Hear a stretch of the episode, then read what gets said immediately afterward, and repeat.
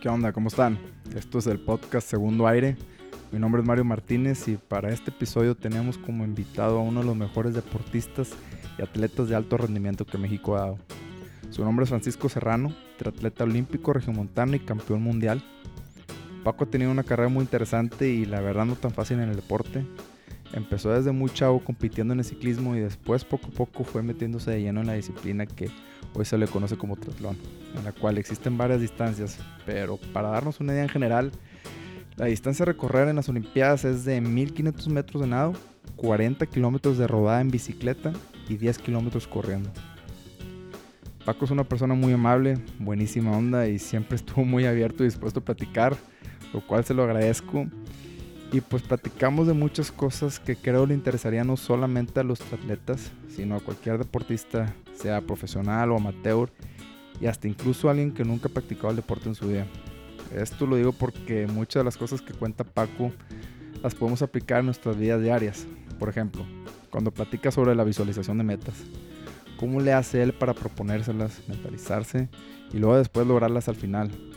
Otro tema que toca es sobre la disciplina y los hábitos.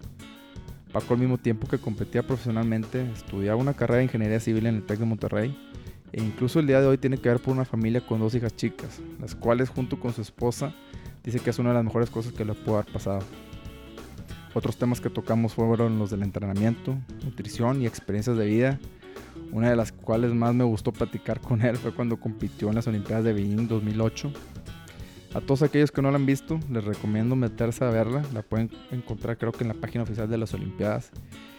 Y en esta carrera podemos ver todas las cualidades físicas y psicológicas con las cuales cuenta Paco y se les, con las cuales se les exigió llevarlas al límite. Es una de las mejores carreras que he visto, en verdad. Si pueden, métanse a verla. Y pues conforme va pasando el tiempo y voy grabando más episodios, uno de los temas que más me llama la atención y quisiera poder crear conciencia algún día es sobre cómo existen personas con el talento de Paco o como el de la boxeadora campeón mundial Arely Musiño, con la cual grabé también otro podcast, que logran cosas que muchos solo nos podemos imaginar y todo esto lo hacen sin el apoyo de nadie más que el de su propia familia o incluso a veces ni con eso. Poco a poco nos tenemos que dar cuenta que en México hay mucho talento, pero nada de apoyo ni por parte de las organizaciones responsables o ni de los ciudadanos. Y pues espero que esto vaya cambiando. Pero bueno, sin más que decir, ojalá disfruten la plática. Ya estuve platicando mucho. Esto es segundo aire y nos vemos a la próxima.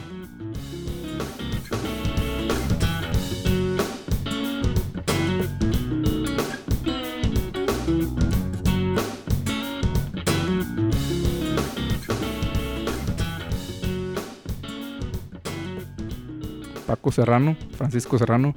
¿Qué onda, Paco? ¿Cómo estás? Muchas gracias por aceptar la invitación, por aceptarnos en tu tienda. No, pues encantado, bienvenidos. Un gusto aquí poder participar en este podcast, mi primera... este, tu, primera grabación. Mi primera grabación. y... No, pues muchas gracias a, a, ti que te animaste ahí. Te estuve casando varias veces. Eres un hombre muy ocupado, yo sé. Y, oye, pues, ¿cuándo? No, pues, este día y este. Hasta que se dio. Y dije, no, pues, vamos, de una vez. Y te quería comentar antes de empezar que por qué quería entrevistarte. Justamente estaba platicando hace poco con unos amigos y familiares.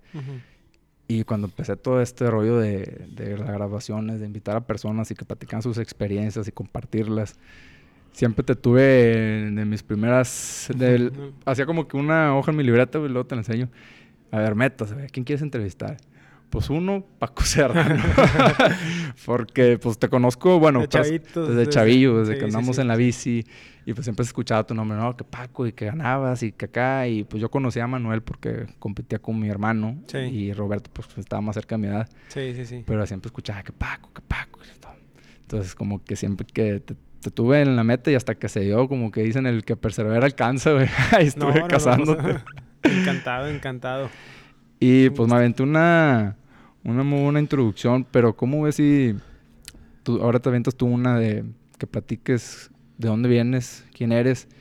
¿Cómo fue que empezaste con esto del triatlón? Porque sé que empezaste por las bicis desde, que te conozco, pero ¿cómo fue que le encontraste como que el sabor esto del triatlón y terminaste siendo un atleta olímpico y profesional? Claro, no, pues sí. Este, encantado ahí de platicarles un poquito. Y yo creo que ahí me gustaría añadir cuando platicaste un poquito de los resultados al principio, algo que este pues que es parte de mis inicios y que también ha sido junto con Juegos Olímpicos, como comentas, Juegos Olímpicos es algo muy especial por todo el trabajo todo el proceso que se tiene que llevar para, para llegar ahí, pero otro logro muy importante es este, el campeonato mundial de triatlón cross que gané en, en, Canadá. Este, 2016. Ese fue hace, hace dos años y, y, pues es un campeonato mundial en la categoría elite, porque ya me había tocado participar en algunos otros como amateur y me había tocado ganar este, uno en Cancún, otro en Londres, había ganado uno en Canadá de chavo, pero pues obviamente no deja de ser un evento amateur. Y el, la categoría elite, pues o sea, no hay más. Entonces, Los mejores del mundo están ahí compitiendo, ¿verdad? No sé. Claro. Entonces, ese resultado, y te digo, me gustaría empezar por ahí porque pues es un triatlón que es con bicicleta de montaña y carrera campo traviesa. Entonces, pues la bici de montaña, pues como tú sabes, ese, ese fue mi inicio. Ese fue mi, mi primer contacto así como que con el deporte competitivo. Eh, pues cuando tenía 13 años, ahí me gustaba la bici. Yo creo que antes de eso, como todos jugábamos básquetbol en el colegio, jugué fútbol americano y en Pumas, o sea, andábamos como todos los chavitos en, en las actividades de todos los deportes, este, y pues iba al parque, esto, lo otro. Pero no recuerdo exactamente cómo llegué, pero caí en un paseo ciclista que hicieron ahí en la estanzuela, renté una bicicleta de montaña que ni siquiera tenía, sin suspensión, sin clip, sin nada, y, y fue a dar solo. No recuerdo haber o sea, de que hoy un grupo de amigos, este, con la familia, no sé, o sea, tengo esa, ese recuerdo de, de que lo disfruté un chorro, que me encantó. Tengo que haber ido con alguien, no sé, no, no, no recuerdo exactamente cómo llegué. Este, pero sí fue algo que, haz de cuenta que me apasionó. ¿Cuántos años tenías? Tenía 13, 12, 13 años más o menos. Había tenido un par de experiencias este, en triatlones pero pues prácticamente como cuando jugaba americano, o sea, no entrenaba para ellos, nos llevaba este, un tío que en paz descanse, Rubén Ramírez, que fue pues el que prácticamente me inició en el, en el triatlón, por, por decirlo de, de, esta manera, porque pues él nos llevaba a mis hermanos, a mí, a otros amiguitos, a un triatlón a no sé, aquí en Monterrey, y pues era el último lugar, yo me tocó dos, tres veces, pues no tenía ni idea qué era eso, era algo como que un juego recreativo y he de haber hecho unos dos triatlones cuando mucho, pero pues como que en esa etapa no, no, todavía no entraba en el tema competitivo, sino fue hasta cuando empecé ya con la bici de montaña que empecé a ir a las carreras, este, que te digo, sí me acuerdo muy bien que tenía 13 años y recuerdo la, la primer, este, competencia que tuve ahí en la Cole Caballo, pues que venía pues prácticamente en shorts y no, no traía ni jerseys, ni licra, ni nada. Canastillas. En canastillas, así. y arrancamos así a morir y en la primer curva me salí, me atoré con unas ramas y andaba batallando ahí para sacar la bicicleta y se me fueron todos y ahí alcanzando y al final del día pues estaba este súper emocionado. Ahí me acuerdo que mi mamá nos llevó y tenía una amiga y su hijo también competía, este Jaime Patrono, si te acuerdas, no, te tocó ahí, era pues más o menos... Estaba muy chavito. Muy chavito, yo creo que sí. Digo, duró un ratito, pero pues ahí se hizo este, una amistad ahí con, con varios chavos de la edad. Yo creo que fueron de las cosas que pues que me hicieron este pues meterme mucho al deporte se hizo, como te digo, un buen grupo de amigos, empezamos a ir las carreras y pues todo era una emoción de, de, ir a la siguiente carrera de montaña y vamos aquí, vamos allá y pues fue un proceso muy rápido, la verdad. Este, pues de que entré a la bici montaña eh, en el 2013 al 2014, pues ya estaba entre los primeros lugares de los juveniles. Ya estaba participando a finales de año en un triatlón, volví a, me volvieron a invitar y pues me fue súper bien. Ya tenía un año como que este, de, de, más actividad física y fui califiqué al, al, campeonato mundial que iba a ser en Cancún. Este, fui el mejor mexicano, que bueno, pues ahí el primer chavo en, en, en, cruzar la meta en ese triatlón Ixtapa y me dijeron, oye, pues tienes tu lugar en el mundial de Cancún y era la categoría de 13 a 15 años. Que ese fue el único año en que se hizo esa categoría tan, o sea, de, de tan jóvenes. Por lo general ahorita ya este, pues es la junior de 16 a 19. En ese entonces hubo esa de, de 13 a 15. Entonces, pues para mí ya era de que, oye, vas a ir a un mundial y estaba con la bici montaña y pues estaba empezando a subirme al podio, pero todavía como juvenil, o sea, pues había la categoría de avanzados, de expertos, de elites y todo eso, pero pues ya estabas todos los días, este, comiendo, soñando ahí con la bici, a dónde ibas a ir a entrenar, esto, lo otro. Ya había veces que me levantaba antes de ir a la escuela, ir a Chipín, que cosas por el estilo, que este, pues no era muy común. Eh, no, hombre, para nada. Imagínate, si ahorita no es común ir a Chipín, que imagínate, pues hace unos años, pues menos, ¿no? Sí, no, no, fueron como que, este, pues muchas experiencias que la verdad todas las recuerdo así con, mucho cariño porque pues era algo que me llenaba bastante. O sea, me acuerdo la primera vez que fui a Chipinque, este, pues mucho andaba solo. Creo que son cosas que tal vez, como digo, no, no ves mucho ahorita porque pues así como iba solo, llegaba a agarrar una vereda y de repente llegaba a Puerto del Aire y me sentía que estaba en la cima del mundo y me acostaba ahí en medio y empezaba a gritar como si no fuera nadie y ahorita pues pasar por esa vereda es algo de todos los días que digo, todo el mundo anda transitando por aquí, pero pues para mí era ir descubriendo, ir llegando a, este, nuevos lugares. Y lo mismo, por ejemplo, me iba a la carretera nacional, este, a esa edad en la bici de montaña de Chavito y llegaba a la casa todo emocionado y, decía, llegué a un lugar que dice el Faisán y luego me iba otra vez y, oye, ahora llegué a los cabazos y estaban así y era cuando regresaba a la casa era de que fui hasta allá y el día que íbamos en el carro, no, mira, pasé por aquí, pasé por allá. Entonces como que era una etapa ahí de, este, pues de ir llegando cada vez más lejos, cada vez más lejos, más eventos y, pues las competencias. Y pues obviamente había chavos con más facultades que pues me costaba trabajo, pues ellos tal vez iban un poquito más arriba. Este, pero bueno, pues me encantaba el, el deporte, la convivencia y y pues no, me molestaba en lo absoluto el sufrimiento, o sea, hasta como que me hice amigo el dolor y era darle duro hasta que te mueras. Y pues yo creo que son de las cosas pues que te hacen ir con el tiempo sobresaliendo. Eso de agarrarle como que el sabor al dolor, si no se lo agarras como que ya la, gente no le sigue, ¿verdad? Como que no puedes, tienes que agarrarle el sabor al dolor para disfrutar el deporte y para poder llegar lejos, ¿no? Como que es algo muy difícil que, que la gente puede hacer. Eso me acuerdo que me dijo, de hecho, este fin de semana le pregunté a mi papá, porque él me lo había dicho, oye, ¿quién te dijo esa frase? Me acuerdo que la leíste.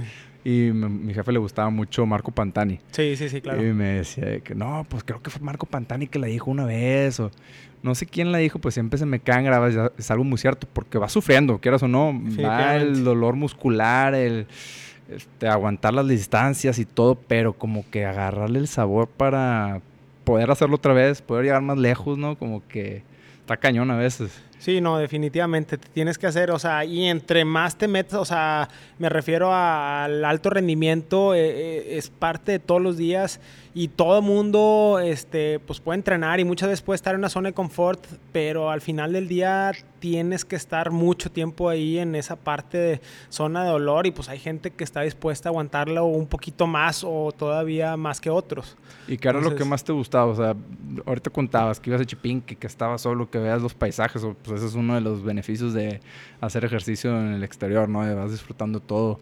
Pero, ¿qué más te traía el hacer em, deporte? Porque ahorita, de hecho, estaba platicando con Peter también que muchas veces como que la gente piensa del deporte como que si es solamente salud física, ¿no?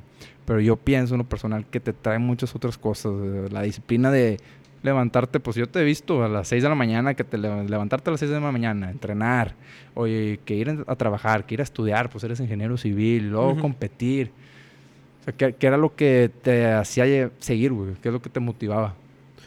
Bueno, pues mira, en las etapas tempranas, pues todo es un juego y, y se vuelves, este pues ya después un, un, tema de objetivos, o sea, que dices, oye, pues ¿qué le puedes sacar al deporte además de, de salud? Bueno, pues es un tema de, trazarte un objetivo y pues saber qué es lo que tienes que hacer, trabajar para llegarlo. Y sabes que si no haces este, todos los pasos que tienes que llevar a cabo, pues no vas a poder llegar a esa meta. Pero me imagino, como dices ahorita al principio, que era pues de diversión. Claro. ¿Todavía te diviertes ahorita compitiendo o no? Sí, no, eso definitivamente no se quita. Mucha gente me pregunta, oye, ¿y, y hasta cuándo vas a competir? O sea este, pues llevas muchos años dedicado a eso de cierta forma, compitiendo pues ya mucho como, como profesional y, pues cada, cada vez es más frecuente la pregunta y hasta cuándo. Y la verdad no veo este, tal vez así por no sé, por decirlo de que yo ya no quiera competir. Lo único que, pues obviamente con el tiempo eh, me va pesando un poquito más es todo el tiempo que le tengo que invertir este, a la preparación y tiempo que le estoy dejando de sacrificando otras cosas. Pues digo, en un inicio pues era pues prácticamente mi tiempo de, este, de recreación o cosas por el estilo, porque pues digo, lo pude compaginar muy bien con, este, con la escuela, con la preparatoria, con la universidad, ahí un poquito más difícil y pues ya después fue pues prácticamente mi tiempo personal, este, pero ya ahorita pues con la familia, con las dos niñas, con el trabajo, con el equipo, pues ya cada vez demanda más horas poder estar en, a ese nivel competitivo y, obviamente pues sabes que son horas que estás dejando ahí de, este, pues de hacer otras cosas. Hay importantes que sí quiero dedicarle tiempo, entonces pues es lo único que a veces me pone a pensar de que digo, híjole, pues este, ahorita, este día en la mañana me gustaría despertarme y estarme comiendo unos hot cakes con las niñas y luego llevarme en Pedro Pinta, que sí lo hago, pero pues obviamente voy, corro 20 kilómetros y me voy regresando rápido y pues ya se me fue media mañana y ando fundido y pues como quiera ahí le, le echas ganas y va saliendo todo pero pues va, vuelve lo mismo. De repente un día me tengo que hacer 140 kilómetros entre semana y luego bajarme a correr y luego de ahí, pues obviamente saca todos los este, pendientes que tienes este, de la chamba. Y pero yo me imagino que si ahorita que hablas de tus hijas y yo creo que en algún momento pues ellas lo van a entender, pues las cosas que haces, porque las haces por gusto, pero las haces por también porque ya no las haces por ti mismo nada más, las haces por también porque estás viendo por tu familia, ¿no? Estás viendo por tu equipo con el que trabajas, estás viendo ya las responsabilidades se van haciendo más grandes. Y es algo que te quería preguntar también. Pues me imagino que cuando estabas chavo, que decías que era tu tiempo libre, ¿no? Recreacional. ¿Cuándo fue cuando te diste cuenta, cuando sentiste un poco de presión, tal vez de que, ah, como que esto ya se está poniendo en serio, ¿no? Y que ya tengo patrocinadores, ya, ya debo ser alguien serio, ya no soy el chavo que me iba y me aventaba toda la mañana y me podía quedar ahí todo el día y ya no me preocupaba de nada. ¿Recuerdas así de cierta edad cuando hayas dicho de que ah, esto ya se está poniendo...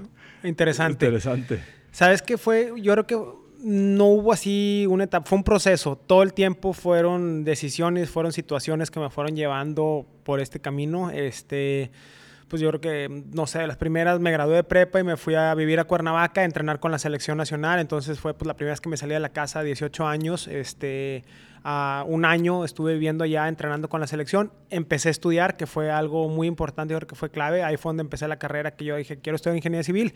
Y había un campus allá, entonces ahí me apoyó la, incluso la federación para los primeros semestres poder, poder estar estudiando. Este, entonces como que ahí ya dije, bueno, pues va en serio el deporte porque pues voy a estar con... todo mi día a día era el triatlón. Y pues ya estaba empezando, arrancando con la carrera, pero como te dije, muy lat con tres materias y y, arrancando. Luego regresé a Monterrey, seguí estudiando, pero al cabo yo creo que del cuarto semestre, este, pues, fue en el año 2000, fue la primera vez que me fui a entrenar a Australia, estuve seis meses allá y ahí sí pues prácticamente dejé la escuela durante un semestre.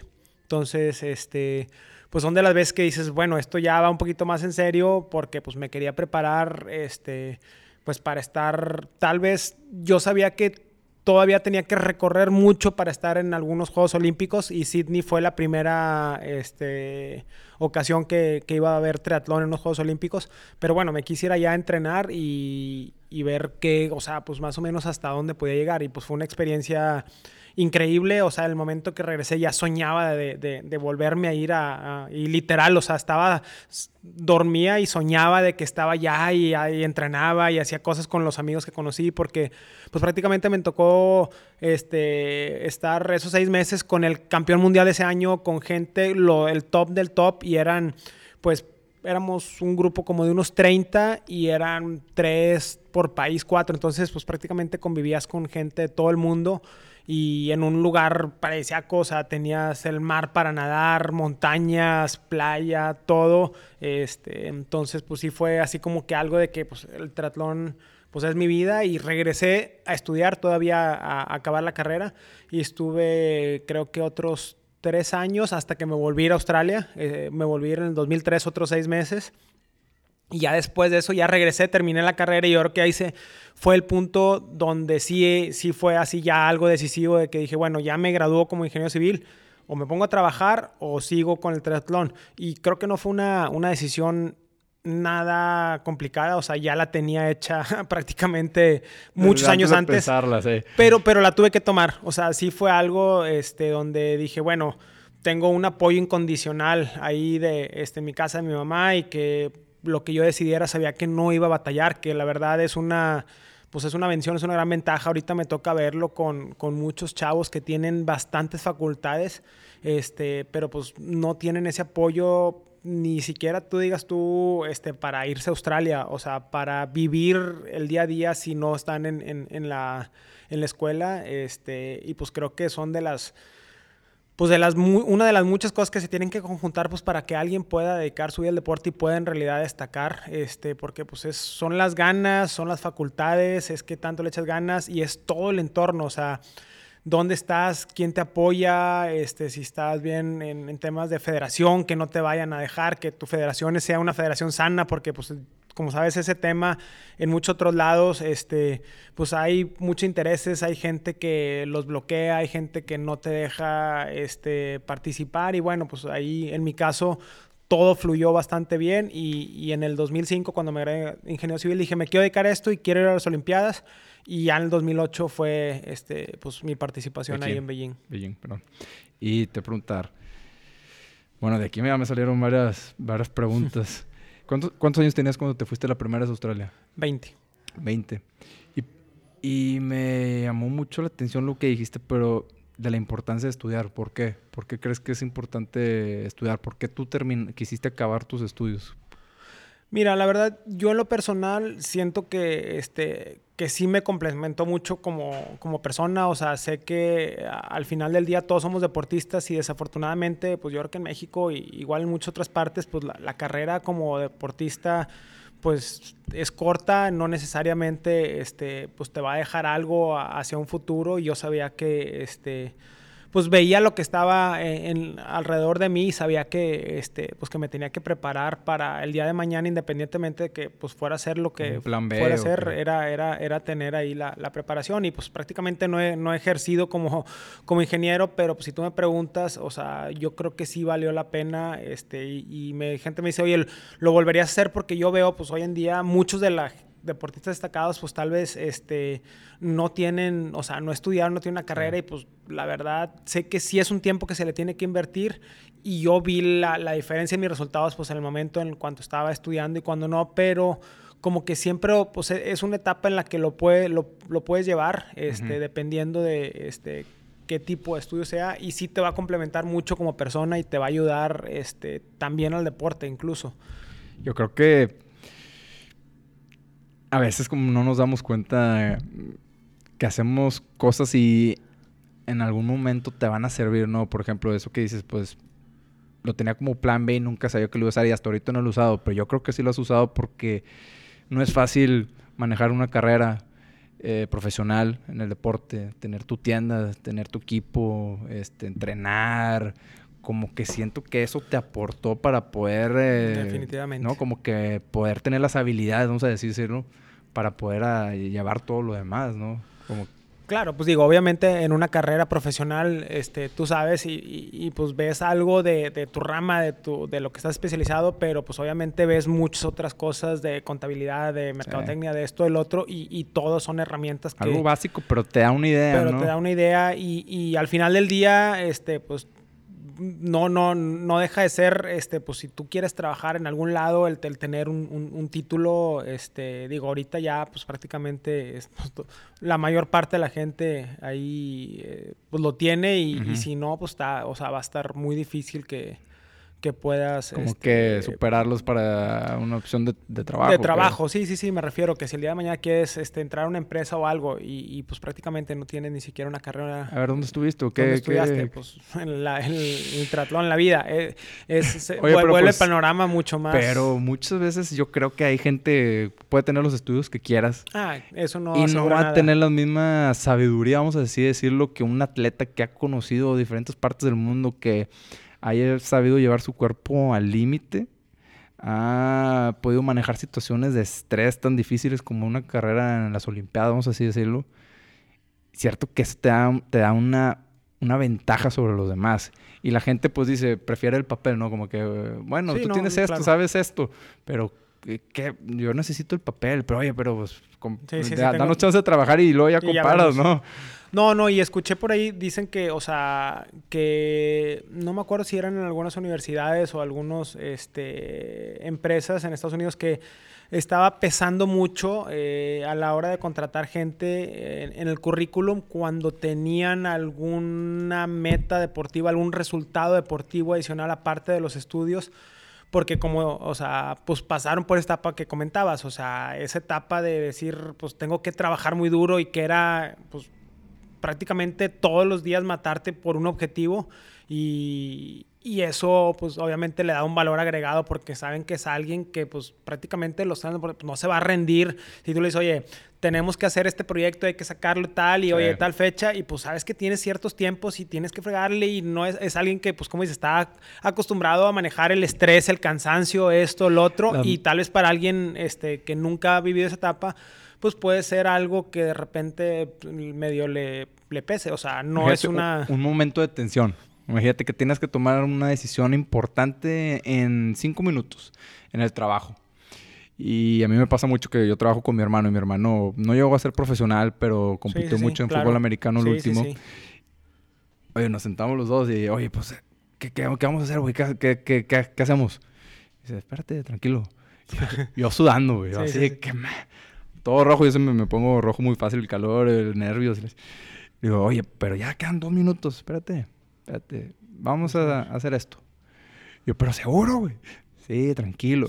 Oye, y yo me considero como que puedo manejar cierto tipo de tensión a veces. No, hombre, comparado a mi hermano que ha estado acostumbrado no, pues imagínate ahí, es situaciones de tensión que los deportistas, en tu caso elite, están acostumbrados a pasar, pues no es, no es el mismo callo, vamos a decirlo, de una persona normal que su situación de estrés puede ser, eh, no sé, no desayuné hoy o no acabé tal juego, o no sé, no quiero hacer de menos las situaciones, ¿verdad? Alguien que no es deportista, todo el mundo tiene... Sí, este todos, no quiero hacer de menos, pero comparando un poquillo las situaciones, ¿no?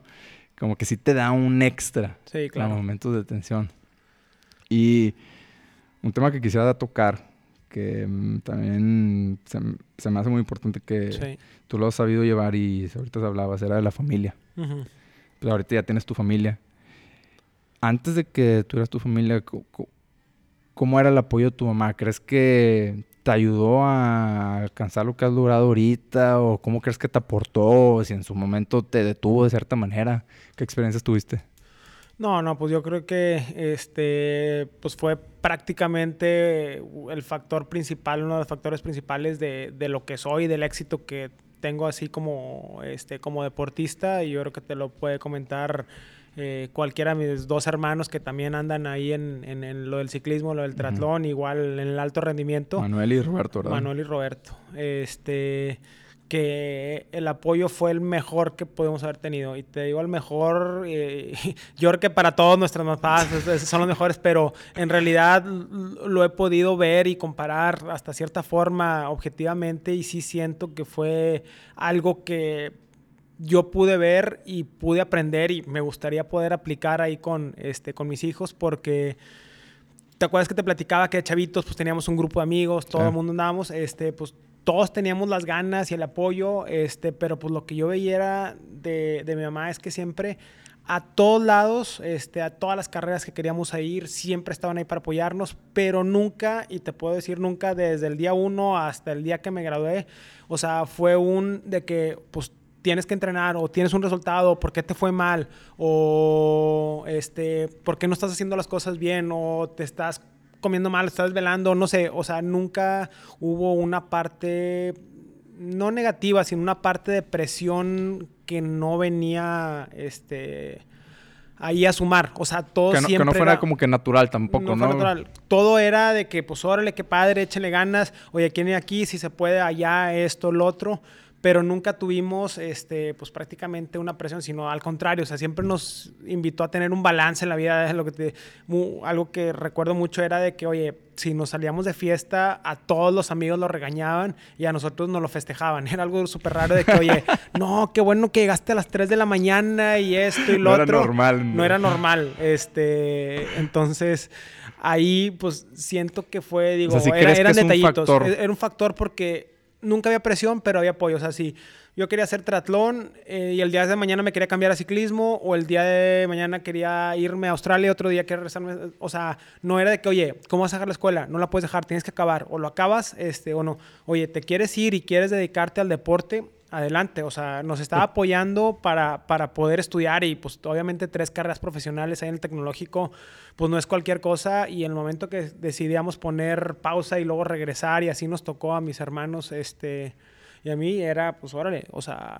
Pues, o sea, te eh, apoyo, pero tampoco flojear, ¿no? Ah, no, digo, obviamente nos veía, digo, este, pues yo conseguí una beca ahí en el Tecnológico Manuel, salió con mención honorífica, o sea, todos, o sea, los tres teníamos buenas calificaciones, este, pues cuando estábamos en la escuela nos iba bien, no es como que no íbamos o estábamos, o sea, estábamos bien metidos en eso y bien metidos en el deporte, entonces como que siento que fue algo que, pues obviamente, pues nos unió mucho de que desde inicio los tres estábamos metidos en lo mismo, este, nos apoyábamos y competíamos y entrenábamos juntos, este, y cada quien fue tomando su camino. O sea, los tres empezamos con la bici montaña y luego yo rápido me fui al triatlón y luego ellos dos empezaron el triatlón un ratito, pero pues no fue lo suyo, se quedaron con la bici de ruta.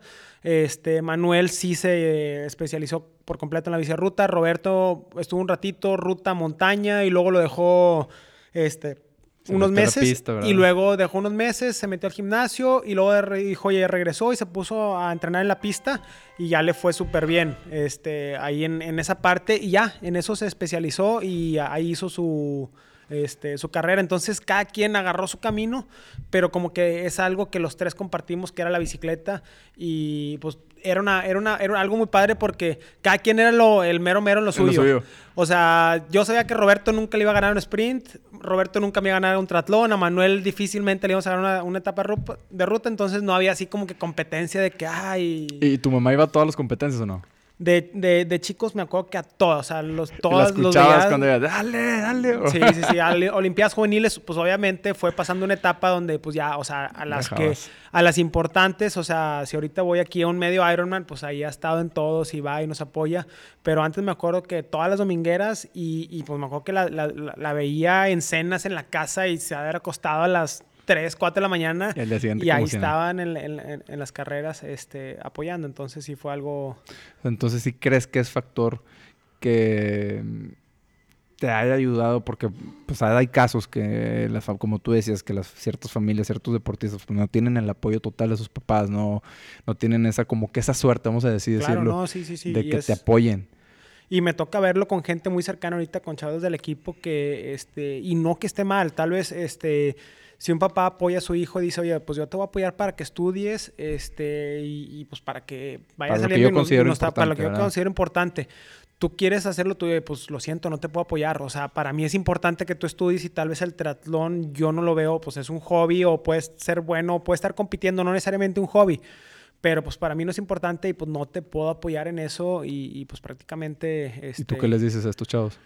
Pues que sí es una, o sea, hay ahorita un chavo que está pasando por, por esa etapa y que sí es una decisión importante. Este, pues mi recomendación con todos los que, la gente que ha trabajado en esa edad, pues es, oye, pues no lo dejes, o sea, sí trata de seguir estudiando. Obviamente, pues yo sé lo que conlleva el alto rendimiento y cómo ya prácticamente la mayor parte de la gente que está compitiendo ahorita a ese nivel, pues muchos no están estudiando porque están dedicados al 100%, porque todo lo que demanda de tiempo, de esfuerzo, de, todo, este, pues si quieres llegar a lo más alto, pues le tienes que invertir y es una apuesta este, muy dura. Este, muy difícil, pero pues que está en cada quien decidir si es lo que quieren hacer con pues su vida, ¿no? Todo, no, no, pues todo, nada es fácil, ¿no? Y todo te la tienes que jugar. Si quieres ser el mejor. De lo que quieras. O sea, te la tienes que jugar, le tienes que apostar a, a eso y, y bueno, pues tal vez este, en, su caso, eh, pues eh, es o la escuela, este, o, si quiere seguir con el triatlón es por tu lado. Y pues él está buscando seguir por el triatlón, pero pues se las está viendo este, muy complicadas y, y bueno, pues no, no digo que sus papás estén mal, sino pues eh, es, es, para ellos el, el, ¿cómo se llama? Es, el apoyarlo en el estudio, pues es su prioridad y tal vez esto no es la prioridad. y, este, y desafortunadamente, pues si alguien se quiere dedicar al deporte, pues no, este, no necesariamente va a encontrar todo de primera instancia y, pues igual le va a sufrir, igual y se le va a dar, igual no se le va a dar, pero bueno, este, pues son cosas ahí que... Y tu carrera profesional pues mm, como decías al principio, estuviste solo mucho tiempo enfocándote y de repente dos hijas, güey, de la nada ya casado, de repente te levantas un día ay, ¿cuándo? sí, ya sé. ¿Crees que tu carrera pudo haber, em, cómo lo digo, de, no como que intervenido, pero como que tu carrera a lo mejor pudo haber hecho que no tuvieras una familia? Que... Definitivamente, son... O sea, estuve a punto de no, bueno, no que no tener una familia, pero sí te, sí te demanda demasiado este, en tiempo, en esfuerzo, en todo, tienes, tienen, se tienen que dar muchas cosas para que tu pareja, tu relación, todo tenga que girar un poquito alrededor de, este, de esto y que estén todos de acuerdo. Hay mucha gente en, en este mundo y, y pues prácticamente pues son, son hábitos diferentes, son costumbres, son actividades diferentes, este, y pues a mí sí me tocó, pues yo anduve casi, ya llevaba siete, ocho años de novio ahí con, con Tere, que ahorita es mi esposa, y pues prácticamente sí, después de las Olimpiadas era de que ya, bueno, ya, ya, ya pasaron las Olimpiadas, ya. no, pero ahí viene el Mundial y ahí viene y, tal Y para mí era, era totalmente, este, pues mi pasión y, apenas como que sentía que arrancaba y en realidad estaba arrancando. Este, antes de las Olimpiadas, pues sí había tenido resultados, este, pero pues todavía no ganaba campeonatos mundiales, Juegos Centroamericanos, o sea, muchos de los resultados importantes que he tenido fueron después de, este, de Olimpiadas. Entonces como que fue una etapa difícil porque inclusive este, ahí después de eso pues chocamos un poquito de que no, pues ya fuiste, o sea, ahora ya lo que sigue vamos a, este, a casarnos, esto, lo otro, y yo quería seguir compitiendo y le pesaba un poquito el tema de pues todos los viajes, el no poder desvelarse, todo. Oye, son las nueve, ya me tengo que ir a dormir. Ya me tengo que ir a dormir. Y batallamos un chorro porque yo me quería y quería ir al cine a las nueve y salir a las once y luego a los taquitos ahí con, este, con toda la familia. Y pues para mí era lo que sí me pegaba, pero bueno, este, al final del día, pues en ese momento como que no y cortamos un ratito y luego regresamos, este, y pues sí sabía que era, era parte de lo que, este, pues yo era y yo estaba haciendo y yo sabía que pues también había, o sea, había que tener un balance un poquito y no, no te digo que nunca salía porque sí o sea, sí me gusta salir y me gusta irme de fiesta. Sí, este, pero las, las chaves esas que están en el refri ahí atrás. Esas, ultras siempre están listas. y, eh, a ver, dime, dime. Pero, pero sí, te digo, llegó una etapa, este, pues nos casamos en el 2011 y yo tenía ese Juegos Panamericanos este, ese año y pues prácticamente ya estaba un paso de las siguientes Olimpiadas, que había aventado todo el proceso y ya estaba listo para, pues, para regresar y ahora sí decir, lo voy a hacer mucho mejor este, en estas este, en estas Olimpiadas y, pues prácticamente pues nos casamos a media temporada y ahí pues la luna, medio luna de miel porque pues tuve que seguir entrenando y no pude ir mucho tiempo ni muy lejos, esto, el otro. Este, pero pues fue ya de cuenta que pues tomar este, esa, esa decisión de meterme a, a, otra parte y de repente pues ya casado en el 2012 me lesioné, no pude ir a las Olimpiadas y ahí fue cuando pues dije, sí quiero seguir compitiendo, pero bueno, ya llevo muchos años como profesional, ya estoy casado, ya tal vez no me va a dar el tema este, económico con, con, lo que se está generando como deportista. Y estabas hablando de alguien que, pues digo, estaba ganando los triatlones, estaba, había ido a las Olimpiadas, o sea, estaba en una buena posición y desafortunadamente, aún así, pues digo, para el nivel de vida que, que, este, que nos dieron nuestros padres, que estamos acostumbrados, pues no estaba ni, este, ni cerca. Entonces, bueno, dije, pues vamos a seguir en esto y fue cuando empecé a, armar ahí el equipo de, de, de Tri Extreme, que en su momento pues digo, era, estaba empezando a entrenar gente y luego ya este, ahí nació el equipo como tal, como Tri Extreme. Ahí en, gracias a un apoyo de, de, Mauricio Arc, que este, pues ahí nos asociamos, me apoyó para arrancar con el equipo y, y poder seguir ahí mi carrera competitiva. ¿Y, ¿Y crees que es parte esencial de, vamos a decirlo, en este caso un deportista, ya una persona el tener familia, ¿crees, ¿crees que te ha aportado cosas buenas que a lo mejor en, un, en un, momento no las veías? Sí, claro, pues yo creo que o sea, son etapas y ahorita es el, el, pues el gozo de mi vida, este, mis dos niñas, la verdad. eh, es una emoción enorme llegar a la casa y verlas. Y, es lo que te decía, el, tiempo que yo creo que es en la actividad que más este, a veces me pega un poquito todas las cosas que quisiera hacer con ellas, este, que no puedo, pero los ratos que paso, este, pues sí, no los cambio por nada. O sea, obviamente esa parte, como dices, de repente llegó una y luego llegó la otra y ni, ni cuenta se, este, se dio uno, pero, pero pues prácticamente pues, eh, es como todo mundo y si no este, pues me ha tocado vivir lo que pues, son de las cosas, de la mejor, lo mejor que te ha pasado en la vida, este, ahí tener hijos y, y, pues la verdad lo estoy disfrutando ahí al, al máximo. Y mm, otro tema que quisiera que platicáramos, y porque ahorita lo mencionaste cuando hablabas del chavo este que pues, no tiene todo el apoyo de su familia, del ser entrenador. ¿Qué tan importante es el entrenador en la carrera de, de un atleta? Pues yo creo que sí es, sí es muy importante porque es alguien con el que día a día este, tienes un contacto y buscas una guía y no solo en tiempos y entrenamientos, sino entran muchos otros aspectos. Este, yo congenié muy bien con mi entrenador que tuve de muchos años ahí con, con, Luis Hernández y pues era un apoyo moral, era un apoyo en cuanto a los entrenamientos y me orientaba en cuanto a muchísimas cosas. Andábamos en, en, una fiesta, en una borrachera y se nos ponía bien mal un, otro coequipero ahí que andaba y pues le hablábamos a las 3 de la mañana para que nos dijera qué hacer. Este, entonces, pues sí, sí es yo creo que pues una figura importante porque pues ¿Qué tanto influye, por ejemplo, bueno, dices ahorita que en tu vida pues le hablabas hasta fuera del deporte, ¿no? Claro. ¿Qué, ¿Dónde marcas como que la pauta de, oye, soy entrenador y soy amigo? ¿Cómo, ¿Cómo lo haces para manejar esa dinámica y que ayuda al deportista pues a ser mejor? Yo creo que, digo, a lo que me ha tocado ver y, o sea, mm, yo no veo que choquen, este, sino lo veo totalmente positivo el tener una amistad y ser, eh, ser entrenador porque puedes conocer mejor a la persona, hay un, hay un, vínculo más, este, más unido y puedes tener este, pues más herramientas para, para poder ayudarlo. Entonces, digo, yo con prácticamente casi toda la gente que, he trabajado, este, pues he tenido una muy buena relación y siento que, este, que ayuda no nada más como pues, un profesionista que está brindando un servicio, de que yo te voy a dar un buen servicio, sino pues es conocer a la persona, ver pues, su vida y cómo, o sea, cómo puedes este, ayudar. Y pues, por ejemplo, con el chavo, pues no, no, no me ha tocado trabajar tanto con, con, gente de alto rendimiento. O sea, hay este, un chavo que está en el DF que está dedicado al 100% a la bici de montaña, este, que estoy entrenando y que pues ya llevo dos, vamos para tres años juntos. Este, y hay otros niños que pues también están ahí, pero, pero bueno, es algo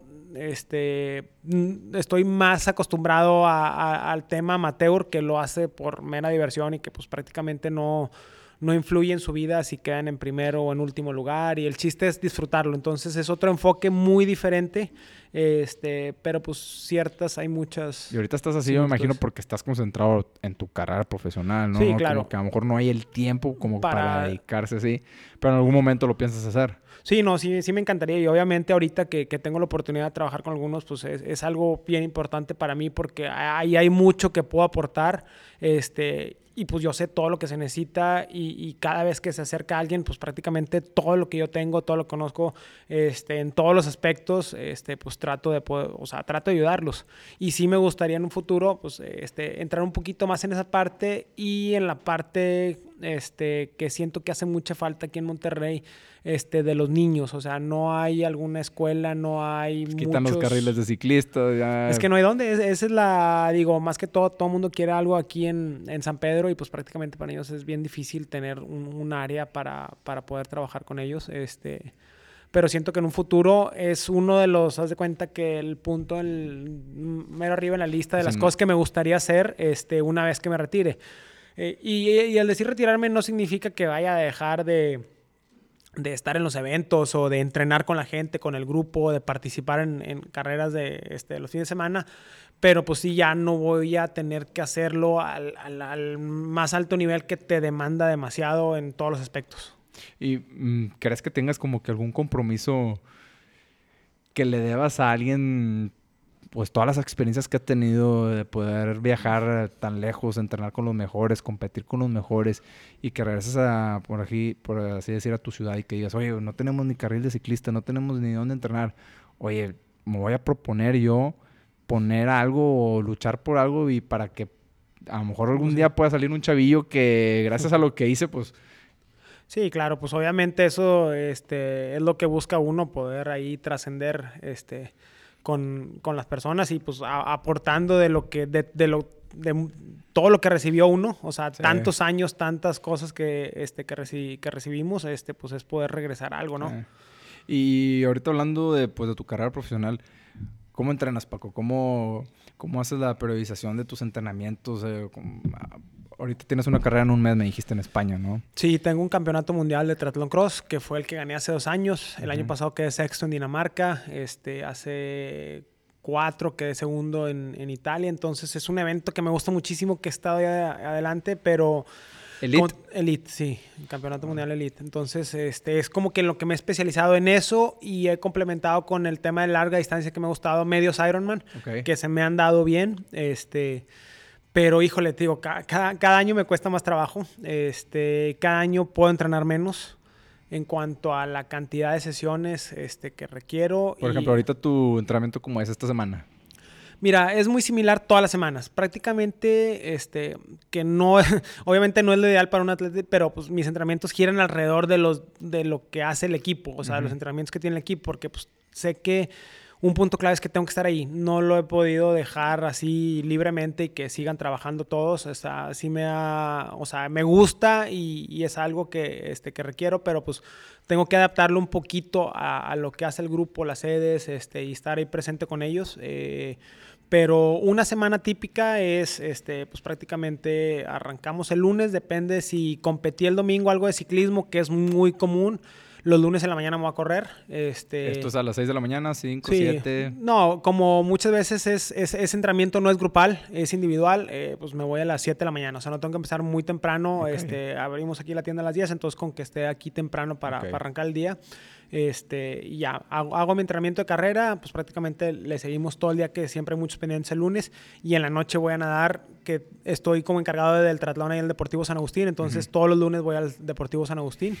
Este, los martes es un día bueno para mí de entrenamiento porque vamos a, la bicicleta, pero va un grupo más reducido y vamos mucho, o sea, vamos, yo me encargo del tema de la carretera nacional.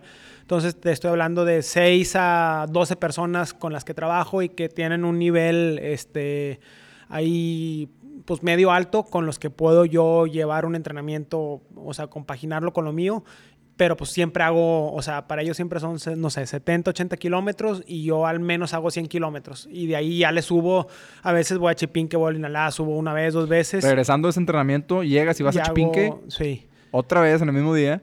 Sí, en la mañana, o sea, para completar ahí. Y luego me bajo a correr. Entonces, te digo, es un día bueno porque, este, diferencia, no sé, de un sábado que también rodamos largo, como acabamos y tengo que estar con ellos al final, este, pues ya parto mucho y no me da, no me da de que acabar y luego yo seguirme. Entonces, ya cuando acaban ellos, ya también acabo yo. ¿Y la corrida la nadada cuándo la metes? La nadada, este, pues es lo que más le he pegado este, en, en los tiempos a, como atleta profesional, es lo que más he sacrificado, este, porque no es mi hit, es lo que más me cuesta trabajo. Te concentras en tu debilidad, por así, decirlo, ¿no? Y, esa es mi debilidad, y es la que he... este... ¿Y por qué te cuesta tanto? ¿Sabes que, yo creo que es un tema psicológico, este, un que pues empecé a nadar, digo, no era tarde, 13 años, pero como que ya iba un poquito tarde, no tenía tanta coordinación, entonces me metí rápido al tema competitivo y nunca fui muy eficiente, entonces... En lo técnico, güey. En lo técnico, nunca fui un muy buen nadador, pero pues ahí estaba, o sea, a la hora de las competencias ahí salían los grupos. Y una de las razones por la que no estuve en los Juegos Olímpicos este, en, en Londres es que a partir del 2009 la federación empezó a poner un chequeo a principio de año en enero en la alberca que decían, me tienes que hacer cierto tiempo para que te deje competir. Y para mí ese tiempo en la alberca era sumamente difícil. Te puedo decir que el primer año no lo di, arrancando el año, y no me dejaban competir. Oye, pues venía de las Olimpiadas y estaba ganando carreras y no me dejaban competir nada internacional.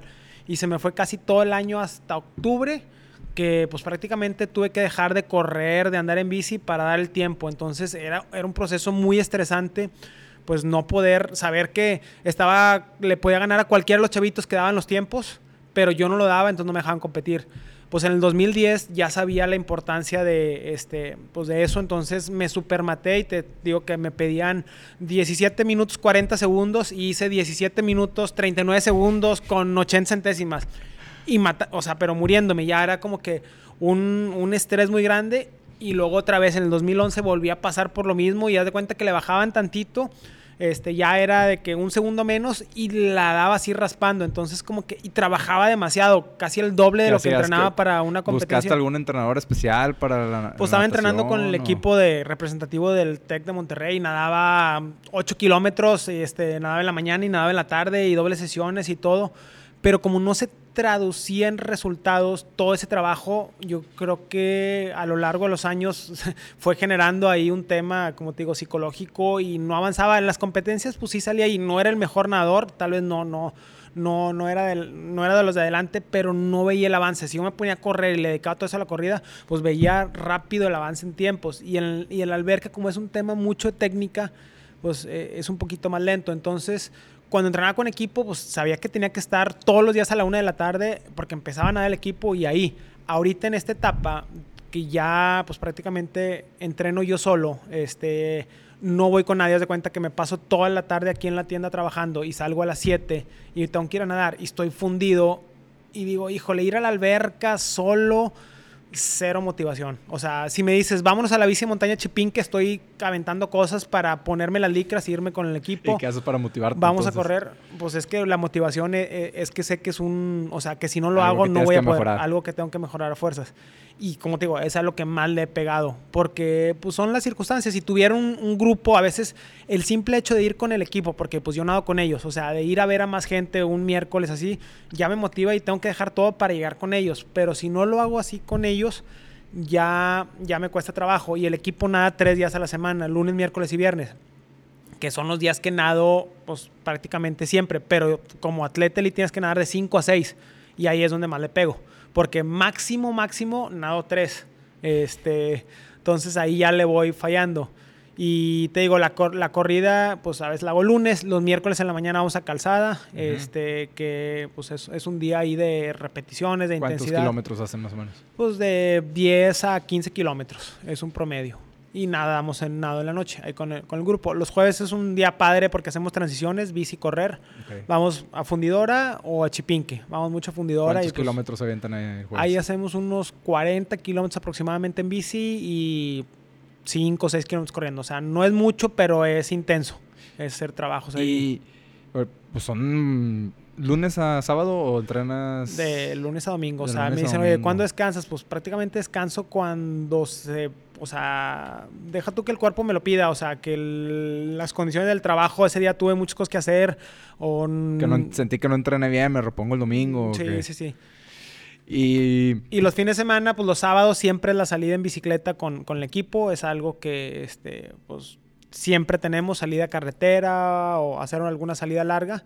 Y ya los domingos es un día que pues prácticamente este, ahí sí es libre, que es cuando yo entreno lo que yo necesito o alguna, o alguna competencia, que ahorita pues si te digo, viendo hacia atrás, llevo 10 competencias de ciclismo en lo que va del año y, me acuerdo que lo chequé en el calendario y prácticamente iba a tener un fin de semana o dos de mediados de febrero a junio sin competencia. Todos los demás es carrera de ciclismo, carrera de esto, un duatlón. ¿Y no te desgasta eso para la hora que llegues a la, tu carrera que tienes en, la, en mente?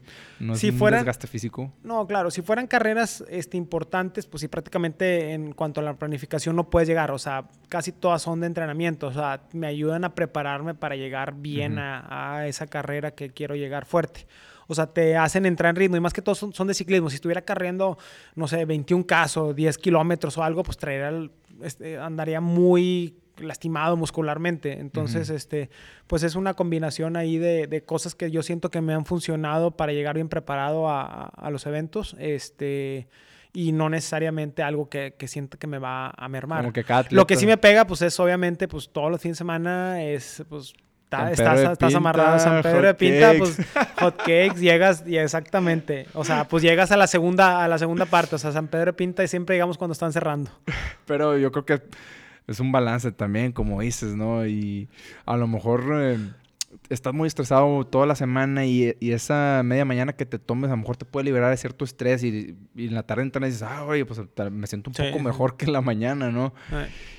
Y en cuanto a la alimentación, porque, como te decía, me imagino que es un desgaste físico muy fuerte, el muscular más que nada, ¿no? Aguantar tantos kilómetros. ¿Qué, has visto tú sobre la alimentación? Eh, ¿Le da cierta importancia? ¿Qué comes? Claro, no, pues eh, eh, es, clave. Es lo que yo le digo a toda la gente que, que entreno, que pues, es la gasolina. O sea, prácticamente puedes tener cualquier carro. O sea, puedes tener un Lamborghini, pero no le echas gasolina, no va a llegar a ningún lado. Y eso es, en un evento a larga distancia, pues es toda la diferencia. O sea, puedes ser el campeón mundial, pero si no comiste y no te hidrataste pues no, no llega. Si es lo mismo en el día a día, o sea, si tu alimentación es mala, este, pues no vas a rendir en los entrenamientos. O sea, y tal vez no pasa nada si un día te cenas unos taquitos o el otro día este, te comiste una torta, una hamburguesa o cosas que dices tú, oye, bueno, no tienen el mismo valor este, nutrimental que otros, pero pues el chiste es que sí le des al cuerpo todo lo que necesita pues para poder llevar toda la carga que le estás exigiendo. O sea, sí balanceado, sí sano, o sea, no pasa nada si te echas un chocolate. El chiste es que en vez de, ese, o sea, que no lo hayas sustituido ese chocolate por el desayuno con la proteína, el carbohidrato, todo lo que necesitabas, este, pues para reponer la, la de entrenamiento y para, tener la energía.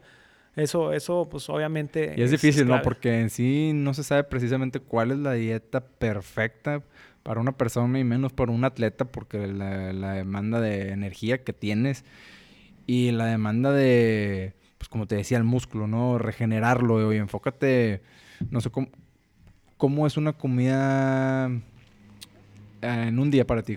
¿Que te levantas, comes antes de entrenar o comes después? Sí, pues mira, por ejemplo, no sé, hoy en la mañana, que era un día este que pues tenía un entrenamiento largo de bici, hoy la verdad lo iba a hacer muy, muy, digo, más tranquilo que, que lo habitual este, porque pues competí todo el fin de semana, competí viernes, sábado y domingo y ya venía cansado antes de esas competencias, entonces, y el lunes me fui a correr a Chipinque en la mañana 24 kilómetros, dos vueltas al final, entonces sí andaba tostado, entonces en la noche sabía que tenía que cenar bien, este, tener ahí una, una, una buena cena, pues para poder este, aguantar la, la carga de hoy.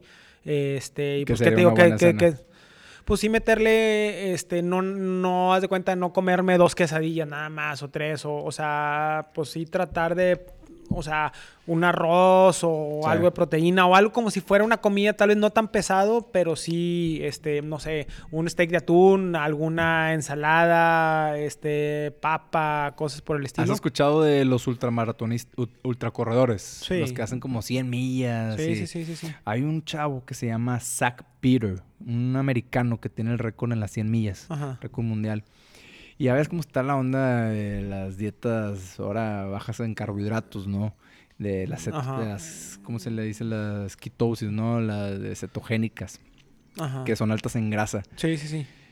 Pues tenemos la creencia, ¿no? Normalmente de que, oye, pues haz un cena pasta o que cena arroz y que este chavo lo hace al revés.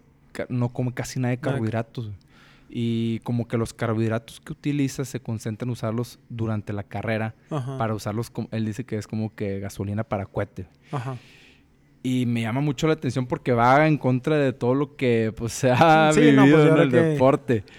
Pero siento como que a lo mejor tiene como que la dieta, como tú dices, tiene su importancia y debe tener su papel, ¿no? Dentro de la carrera de un deportista.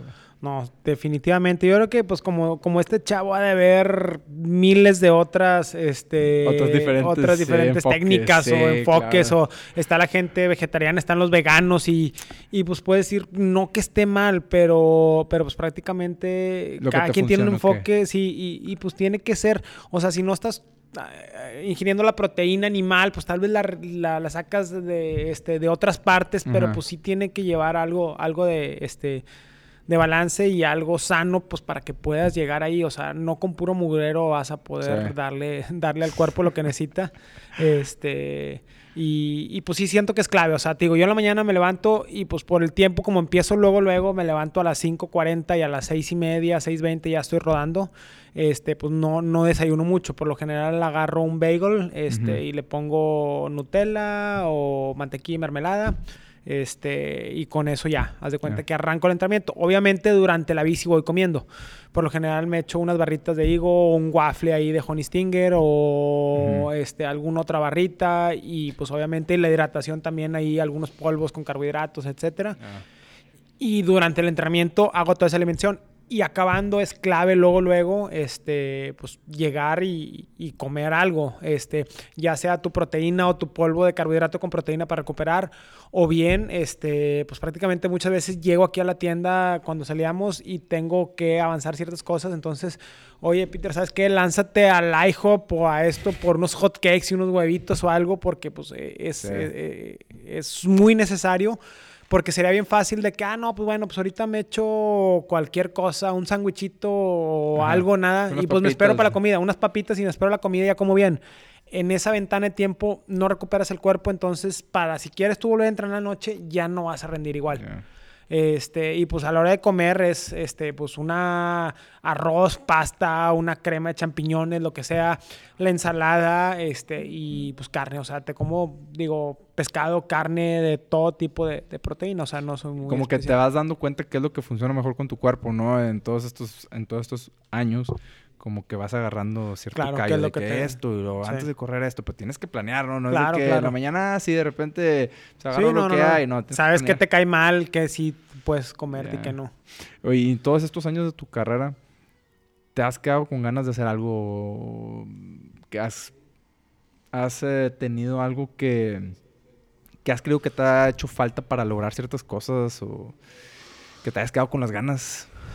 Pues yo creo que, digo, siempre hay muchas cosas que, queremos hacer y siempre tomamos decisiones. este, algo que tal vez me hubiera gustado este, hacer, que pues si hubiera sido un cambio, digo, bastante ahí importante es este, pues soy muy apasionado del ciclismo y me hubiera gustado tal vez enfocarme en el ciclismo profesional y haberlo hecho en Europa, en algún equipo, siempre que ahorita que están todas las clásicas, este, antes de que empiecen las grandes vueltas, las ve uno y dices, no, hombre, o sea, te encanta y pues más que todo uno que pues conoce el, ciclismo, pero pues sabes que pues requería totalmente de, este, pues, de otra preparación, otro enfoque. Y quién sabe si hubiera llegado, quién sabe si no. Este, tenemos muy poca gente que en realidad lo ha logrado, como Raúl Alcalá o gente de ese nivel. Este. Radamés Treviño sí, en las Olimpiadas y.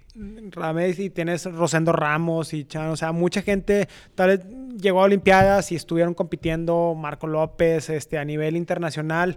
Este, y, pues a lo que voy es que tal vez me hubiera gustado esa, esa, esa experiencia del ciclismo profesional en Europa, de las grandes vueltas, de las clásicas, este, esa parte creo que hubiera, pues es algo que, no sé, siempre me, me, apasionó mucho el ciclismo y pues algo que nunca me dediqué por completo y mucha gente me dijo, no, tú tienes muchas facultades, pues sí, pero pues también el triatlón es algo que, que me ha gustado y que se me dio y pues eh, digo, muy contento, o sea. Hay un, tema que quisiera que platicáramos ahorita, pues ya por terminar casi. Y es uno de los recuerdos más cañones que tengo y con mi familia cuando vimos la competencia en Beijing, cuando competiste. Me acuerdo perfectamente todo, desde que empezaste y todo. quisiera que platicáramos cómo fue tu planeación para esa carrera y ahorita que mencionabas lo de pues, la psicología, porque dijiste que tienes que tener como que cierta fuerza mental. ¿Cómo fue para ti esa carrera? O que empezaste pues la nadada que dijiste que no es tu fuerte, me acuerdo que saliste pues no adelante. Sí, sí, sí. Que, y luego en la bici que tenías, yo me imagino, pues pensado, oye, pues esto es lo mío, lo fuerte, de aquí me, lanzo y a ver qué onda en la corrida, porque creo que llegaste lesionado esa vez. sí, sí, ¿Cómo, sí. ¿cómo, ¿Cómo planeaste? ¿Cómo fue todo lo de la carrera? Si platicas desde el principio ahí, ¿no? Híjole, pues este sí fueron demasiadas emociones, o sea, fue un trabajo de muchísimos años, este fue un trabajo bien complicado desde el hecho de clasificar. O sea, ahí te digo, si las Olimpiadas fueron en agosto, nosotros estábamos en enero, un equipo de seis mexicanos porque la plaza se, se, otorga al país, no al atleta. Entonces teníamos que ganar esa plaza primero como México y luego ver quién se le iba a llevar. Entonces tuvimos que competir un chorro de enero a mayo, que era en mayo el campeonato mundial y ese era el selectivo este, pues para, para agarrar esa plaza. Entonces, en el 6 de enero estábamos en Argentina y luego de ahí nos fuimos a Chile y luego de ahí a otra isla del Caribe y competimos mucho aquí en América. No hubo necesidad de, de estar saliendo este, a, a, otras partes como lo hicimos en otros años, agarrando esos puntos y tuvimos una muy buena competencia en el campeonato panamericano que fue en México, en Mazatlán. Este, yo ahí quedé tercer lugar y pues prácticamente ya amarramos este, la plaza. Entonces, pues de ahí fue prepararme al campeonato mundial donde se iba a decir quién era era el que iba a ir de los seis mexicanos. Y pues prácticamente era, pues estaba abierta la carrera para cualquiera. Este, y fue en Vancouver y me acuerdo que pues condiciones totalmente diferentes a las que estamos acostumbrados. Estaba como a 6 grados, lloviendo, frío y todo. Y pues tuve una carrera perfecta. O sea, aun cuando la natación no es muy fuerte, pues se, presta mucho la circunstancia de la carrera, cómo arrancas, dónde te colocas, qué gente te toca al lado, si te toca que te golpeen, porque muchas veces, digo, no es que te golpeen así, eh, te agarran a golpes, pero, pero pues va todo mundo unos arriba de otros y hay veces que se pone mucho más agresivo y otras veces que pues te toca ir nada más y no recibes ni siquiera este, una patada, un rasguño. Y pues esa vez salí súper bien colocado en la bici, iba en el primer grupo desde un inicio y me mantuve ahí, me traté de fugar un par de veces, no funcionó, pero venía súper enfocado a hacer la carrera y calificar y pues prácticamente fui el mejor mexicano este, y pues se otorgó el pase. Entonces, pues muy contento, pero estaba con mucha carga de entrenamiento y, de, y de competencias. Y cuando empecé la, la preparación para, para, juegos, este, me acuerdo a inicios de junio tenía prácticamente pues, dos meses nada más. Había agarrado algunas carreras como, como competencias ahí de, de preparación y todo.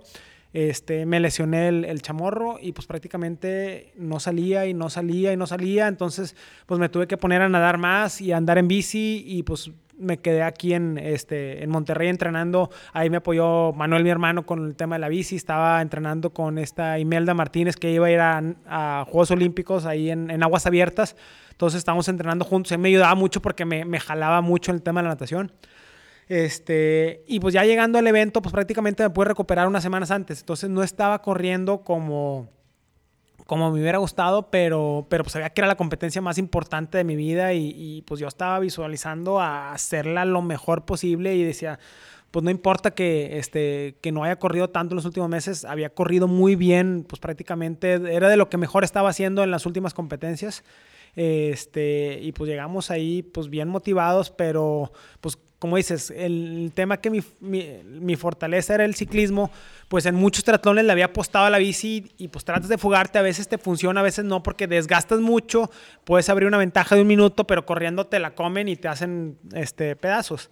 Y otras veces sí puedes este, sobrevivir con esa ventaja y, ganar las competencias.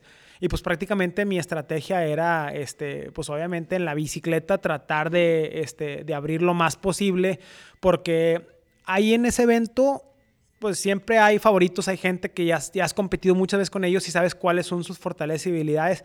Y yo creo que pues los, los que éramos 55 atletas que estamos participando, pues todo el mundo tenía el sueño y todo el mundo le iba a apostar todo para ganar la competencia. O sea, si querías, o sea, pues obviamente un décimo, un octavo, un cuarto, un tercero, un veinte, pues todo suma, pero ahí es como que todo nada.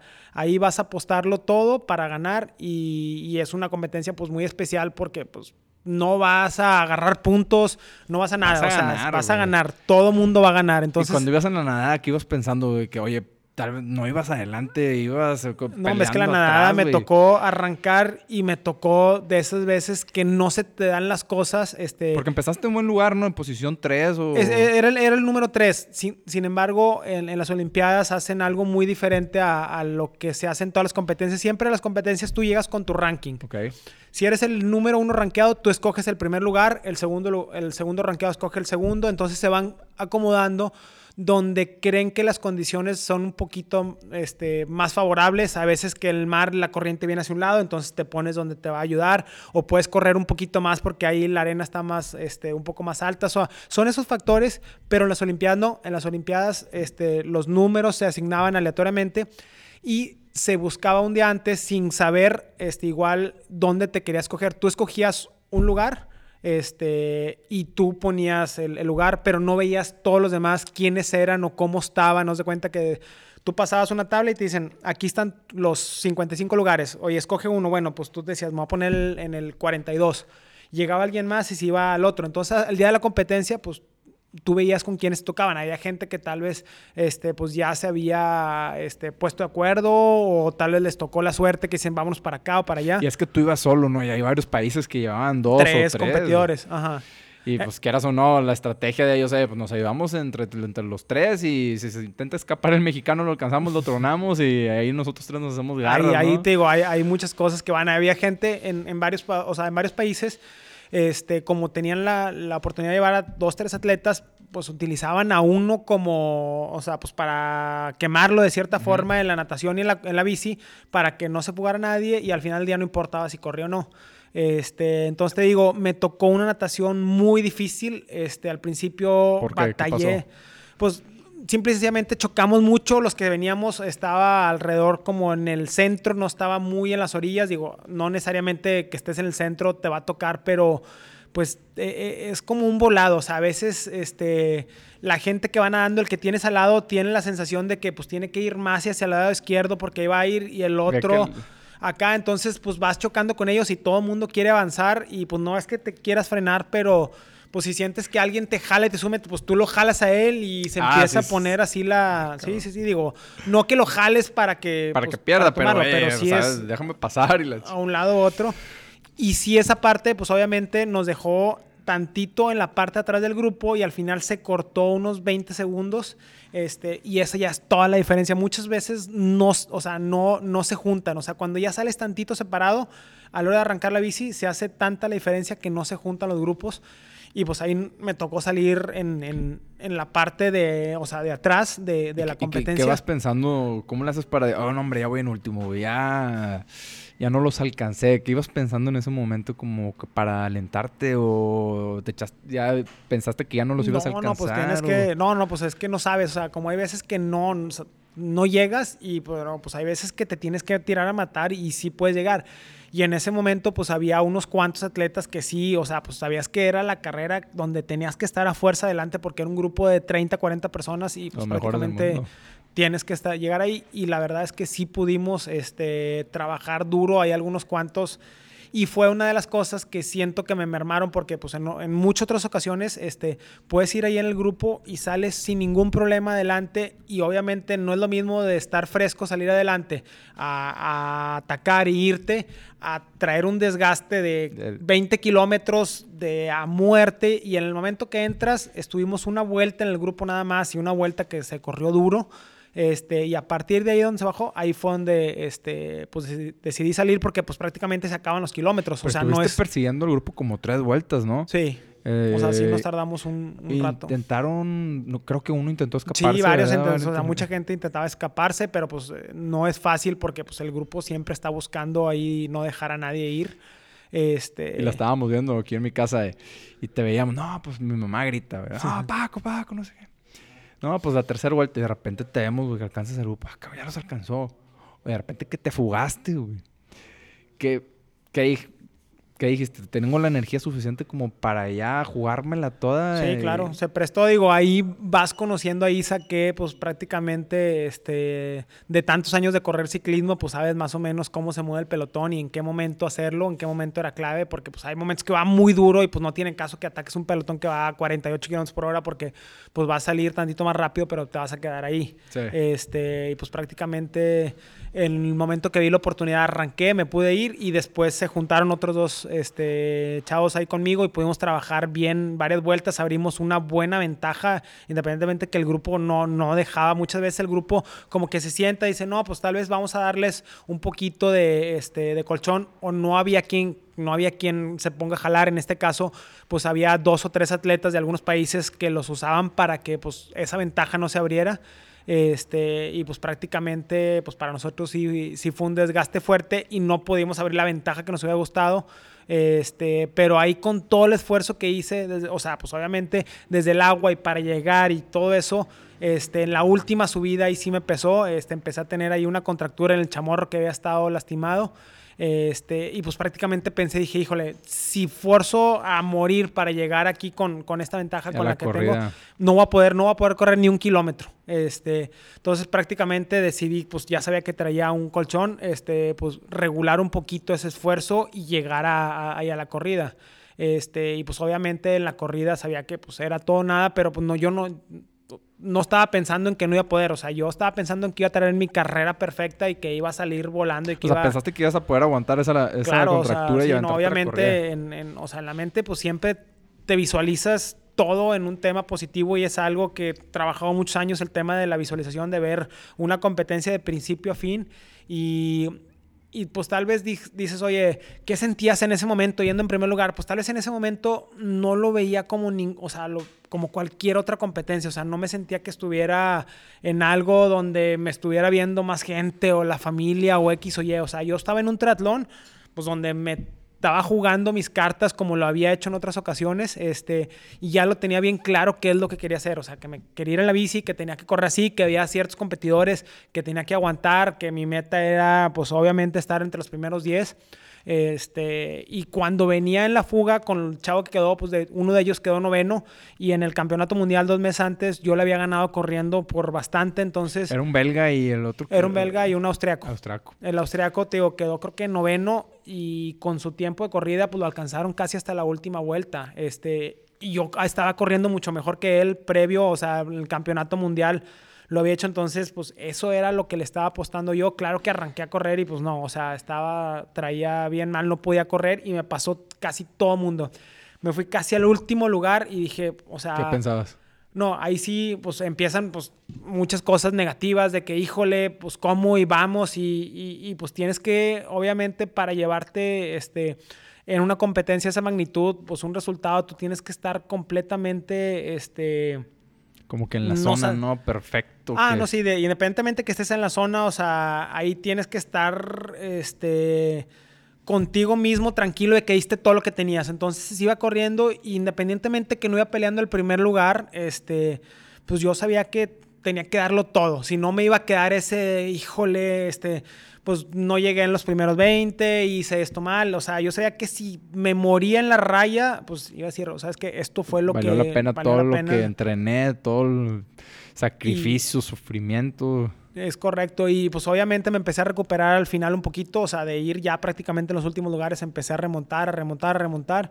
Y ya en la última vuelta era de que yo me venía matando como si fuera ganando la competencia. Haz de cuenta que veía a uno adelante, iba y lo alcanzaba y le sprinteaba. Y ya al final, los últimos dos kilómetros, yo creo que vi a dos chavos hacia lo lejos y dije, haz de cuenta que esa es la medalla de bronce, que diga la de plata y la de oro. Si lo alcanzo a aquel güey, es como si hubiera ganado la competencia, porque sabía que era algo difícil y me venía así, pero desarmando para, para alcanzarlos. Y, y cuando le llegué a uno de los chavos, de cuenta que lo ataco y me volteé a ver así como que, güey, pues ya vamos en el lugar, no sé, este, 42 y ya vamos a llegar a la meta pero yo venía tirando a matar. Y cuando alcancé al otro, haz de cuenta que igual sprinteo y pues yo creo que traía la misma mentalidad que yo de que ni un lugar, este, y pues ahí nos aventamos un cierre a morir, ya pero estás pues, ahí, ya, tienes que dejarlo todo, ¿no? Y al cruzar la meta, la verdad me sentía bien satisfecho porque pues sé que la carrera fue lo mejor que pude haber dado, este, en, en, en, en ese momento, en esas condiciones, este,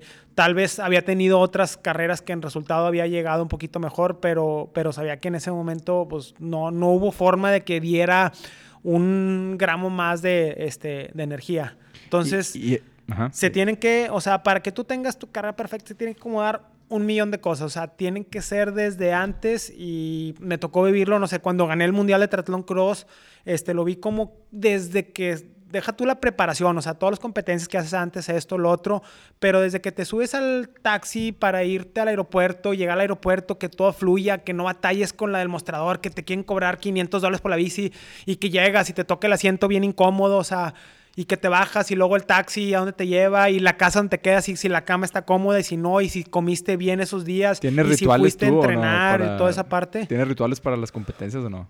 Pues no un ritual, pero sí una rutina de las cosas que pues ir a ver el recorrido, ir a checar todos los aspectos, el arranque, dónde te va a tocar, qué partes son las complicadas, dónde está la transición, dónde puedes ganar tiempo y eso sí se da mucho en el triatlón cross.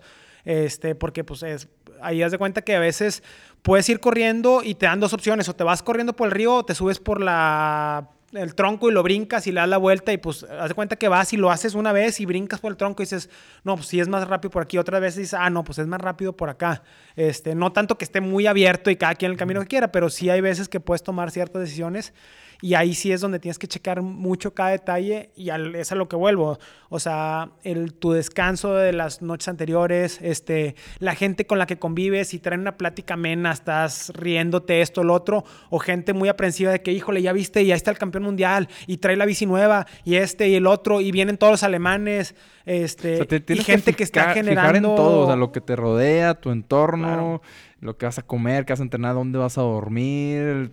Que tu equipo esté bien, o sea, no es lo mismo estar una noche antes y de repente, oye, chin, la llanta está ponchada, oye, este, no funciona esto, los cambios no están entrando, o se quedó sin pila, o le pasaron todas estas cosas, todo eso genera estrés y si todo eso lo vas sumando, son cosas que al final del día, este, cuando estás ya a ese nivel, tienes que tener todo a tu favor, que todo haya fluido, que todo tengas toda la energía para ese, eso, en ese último kilómetro lo puedas sacar todo. Y si estuviste cargando mucho tiempo estar parado porque no llegó tu bicicleta y la estuviste esperando en el aeropuerto y tuviste que hacer dos vueltas de tanto y, todo ese estrés, o sea, ahí es donde viene este, la parte que pues marca esa diferencia. Pero entonces no te arrepientes de nada en esa carrera. No, no, obviamente me hubiera gustado, este, pues obviamente circunstancias muy diferentes, pero pues no me arrepiento de, de, haber, de haberla hecho como la hice. Pero Paco, imagínate, no cualquiera dice llegué a las Olimpiadas. No cualquiera puede decir estuve fugado. Estuve fugado no sé cuántas vueltas, cuántos kilómetros en unas Olimpiadas donde están los mejores competidores del mundo. Me acuerdo que estaba Paco Gómez, había... Sí. Imagínate. Entonces no creo que es algo que debas de pensar como que yo que lo veo de fuera, sí, yo que lo veo de fuera como que es algo inalcanzable a veces para ciertas personas pensar en eso, llegar a, tal grado de, de, competencia elite para una para un atleta, ¿verdad? Sí, no, eh, eso te digo, es si tú cualquier persona me pregunta cuál es mi logro más grande, pues para mí es haber estado en los Juegos Olímpicos, independientemente que como mi resultado haya sido uno y sea campeón mundial de triatlón cross, todo lo que conllevó para estar ahí, este, pues obviamente es, es lo más importante y sí fue una experiencia que pues tuve la oportunidad de llegar a la Villa Olímpica, de, de, vivir el proceso de, desfilar, de, porque muchas veces te toca, este, no sé, tu competencia en la última semana y pues prácticamente no va a estar tres semanas ahí en, en la villa, cosas por el estilo, y pues no te toca vivir eso. Este, a mí sí me tocó pues pasar en el Estadio Olímpico, este, estar ahí en la villa, poder entrenar, no sé, este, con, me tocó ir a entrenar ahí al cubo en la natación y subirme al camión y que estar con Michael Phelps al lado y estar ah, comiendo en, en, eh, este, en el comedor y, estar en la fila y platicar con, con un Cadel Evans y tomarme una foto con Alberto Contador y toda la selección de España, pero ahí la gran ventaja es que fuera, o sea, dentro de, la villa, como no dejan entrar ni, o sea, ni familiares, ni medios de comunicación, ni público, entonces, pues es, muy relajado el ambiente, todo el mundo está en, una, en un tema de un tú a tú, entonces puedes platicar muy a gusto con, con todos, o a este, ahí en desfile a un Rafael Nadal, o a gente que si te lo llegaras a topar, este, en cualquier otra parte. Ni oportunidad de estar no, Y no, no, no tienes ese misma, este, ese mismo acercamiento. Y, pues obviamente lo, o sea, pues dices tú qué, qué gran oportunidad de, tener una foto ahí con, este, pues digo, ciclistas del Tour de France, que era súper apasionado, que estaba un Valverde, este, un contador, un Carlos Sastre, gente que había ganado el Tour, oye, ¿cómo están? Y esto y lo otro, ¿cómo es la venta? Y me tocó ir a rodar con ellos también, este, porque pues cerraban el circuito para, para practicar, entonces antes del triatlón fui a entrenar ahí, este, y pues son, son de las cosas que dices, ahí estoy fue con la persona que hablaste que dijiste, no puedo creer que haya hablado con esta, con Alberto Contador o con... Pues digo, ellos son de mis, de mi disciplina, este, los que más así dices tú, nunca me ha tocado verlos, este, me tocó en el desfile estar parado y estaba este Roger Federer así al lado, literalmente al lado, estábamos viendo ahí los fuegos y de que pues una selfie. ah, en ese entonces no. no había tanto ahí las selfies, pero sí traían las cámaras y todo. Y no, y de hecho sí, este, ahí nos tomamos algunas, este, algunas selfies, pero, pero pues muy padre. O sea, muy, muy padre. Te dije Paco Gómez, se llama, ¿no? Javier Gómez. Javier Gómez, español, ¿verdad? es correcto. Ahí sigue todavía. Y que Eli todavía dando competencia. Sí, no, no, no, todavía anda ahí. Ahorita regresó y que pues quiere ir a, a Tokio. Este, él le tocó muy, pues digo, como es el deporte súper frío, él era súper dominante eh, en la etapa esa en 2008 cuando fue los Juegos Olímpicos de Beijing. Todas las competencias lo ganó, estaba muy, muy superior a todos. Él compite este, cross también, ¿verdad? ¿O no? Él llegó, él es campeón mundial de Exterra, llegó a ir una vez al, Mundial de Exterra, no es su especialidad, lo ha hecho un par de veces nada más y ya. Este, pero pues me acuerdo mucho de que pues estaba él en su mejor momento, no le ganaba a nadie y a las Olimpiadas llegó y, y le tocó la, o sea, el cuarto lugar, o sea, totalmente ahí el peor lugar que se queda fue las medallas y en el cierre, en el sprint, y pues así es Se el quedó deporte. en el sprint, en el- me acuerdo. Sí, no, no, no, ahí fue muy, muy difícil. Que con ganas de haber llegado a ese nivel, esa competencia, esa experiencia y que lo puedas compartir, ¿no? Y ahorita, pues ya estamos también, ya llevo varias Sí. veces diciendo que por terminar, pero algo que dijiste sobre la visualización de las carreras. ¿Tú crees que la psicología en el deporte es importante? ¿Tienes psicólogo? ¿Has tenido algún psicólogo deportivo? Sí, la verdad ahí creo que es algo clave. Este, ¿Por qué? Porque pues prácticamente es lo que te empuja a, a dar, digo, no digamos ese extra, sino a, a poder llevar tu cuerpo a hacer las cosas bien o, o llevarte al máximo. Este, la cabeza te puede acabar una competencia antes de haberlo empezado. Si tú dudas, si tienes duda de que, híjole, es que no sé si la voy a poder ganar, es bien difícil que le vayas a poder ganar. Pero, pero ¿qué no un atleta puede hacerlo solo? Alguien que diga, ¿sabes qué? Yo estoy bien de la cabeza, yo puedo, o sea, no que esté mal de la cabeza, ¿verdad? Sí, pero yo no. puedo solo controlar lo que pienso, exigirme y llevarme a tal nivel. Claro, todo, digo, pues todo mundo es diferente. Hay gente que requiere este, un poquito más de, de- de trabajo, de, este, no sé, de motivarse, cosas por el estilo. Pero pues, la psicología del deporte pues, es importante porque pues, no nada más es, es decir yo puedo, sino es un tema de, este, pues, a lo que te decía, de visualizar, de saber relajarte, de cómo manejar ciertos momentos de estrés. Cómo animarte, ¿no? Este, sí, pues cómo pasar ahí por, por etapas difíciles, este, y pues sí hay mucha gente que está en eso y la verdad ahí yo siento que sí me ayudó mucho y más que todo el tema de la visualización, a veces lo tenía tan claro, haz de cuenta que no sé, iba a una competencia y a un campeonato mundial como juvenil, como que fue como el 2012 en Cancún, y haz de cuenta que pues ya, ya habías competido tantos años con los mismos que ya sabías quiénes eran los competidores y más o menos cómo se iba a desarrollar la competencia. Y yo cerré los ojos y me veía corriendo en un grupito de 6, 7 competidores y veía que ya íbamos a llegar a la meta y sprinteaba y les ganaba y sprinteaba y les ganaba y siempre así.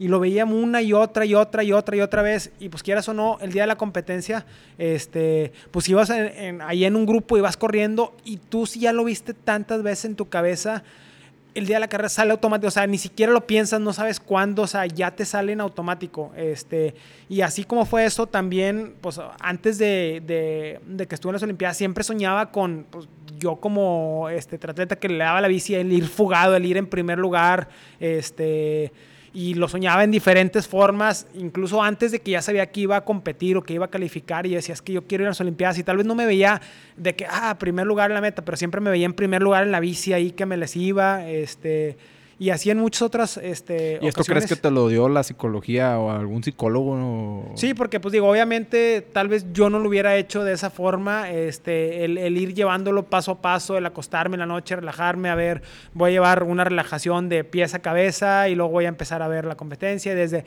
y lo hago desde que me levanto, o sea, me, vale- me- me levanto, o sea, cierro los ojos, sabes que voy a agarrar mis cosas, voy a desayunar esto, voy a ir al baño y luego me veo llevándome al carro.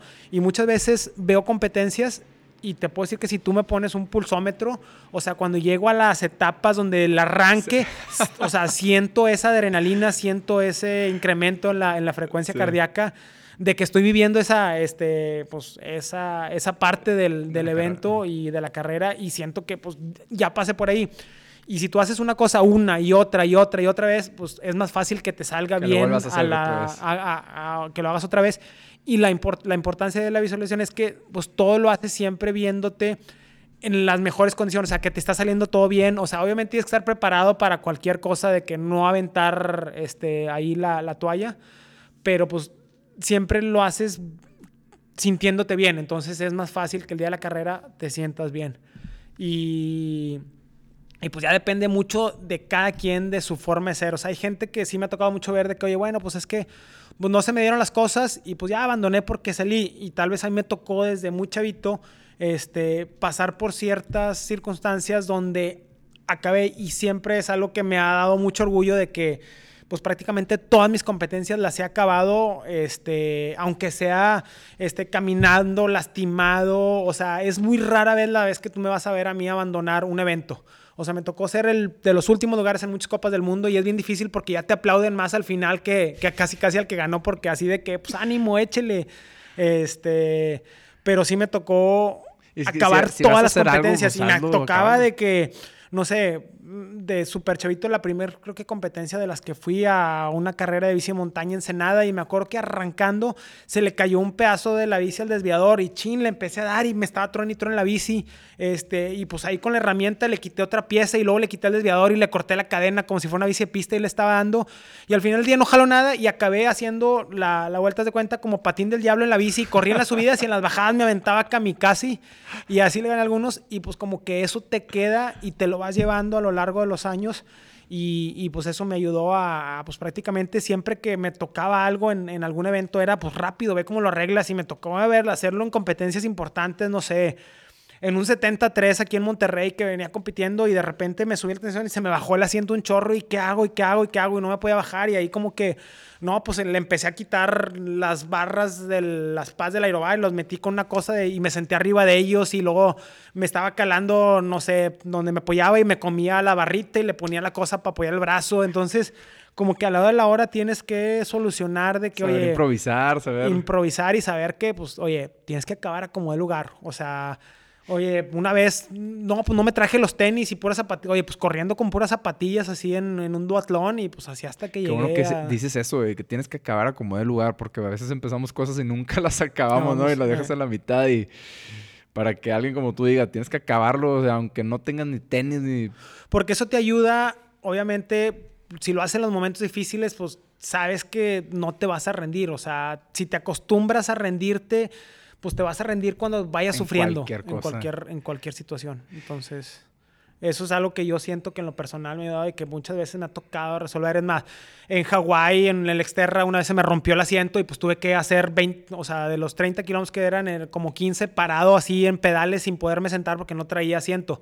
Pues le puse un ánfora ahí y luego en otro Exterra, en un charco, en un río, este, pisé muy profundo, saqué el pie y el tenis se desapareció. No lo pude encontrar con nada. Y pues me arranqué corriendo descalzo. Obviamente muchas piedras no pude. Me regresé, le quité un zapato a un juez y me fui. Obviamente me sacó 80 mil ampollas. Este, pero pues son de las veces que pues tienes que ver cómo lo solucionas. Oye, otra vez se me cayó el shifter de la bici, pues sabes qué, sin, sin cambios, o sea, agárralo con una mano y cámbiale, o sea, son de las veces que pues... Oye, muchas veces vemos el, artículo de la noticia, Paco Serrano, campeón en, tal competencia. Ah, seguro estuvo bien fácil. No, hombre, no, no vieron que se te rompió la bici, que se te cayó el tenis, que tuviste que hacer todo esto. Y, y siento que también pasa muchas veces, ¿no? Cuando ves a ciertos atletas de, no sé, LeBron James en el básquet. No, hombre, seguro él tiene el, don, ¿no? Nació con el don. No, pues no Las has visto que se pone como... claro. Oye, y en cuanto a México, ¿qué opinas? ¿Crees que nos falta algo? ¿O crees que está el camino hecho para cualquier atleta triunfar? No, pues sí, definitivamente faltan muchas cosas. Sí puede triunfar este, obviamente cualquier persona. Pero como que falta. Este, pero pues falta todo, o sea, falta, pues volvemos a lo, a, lo más allá que falta el apoyo y, y, pues sí, o sea, prácticamente si lo que yo te decía, que todos esos, toda la suma de los pequeños detalles es lo que hace la diferencia.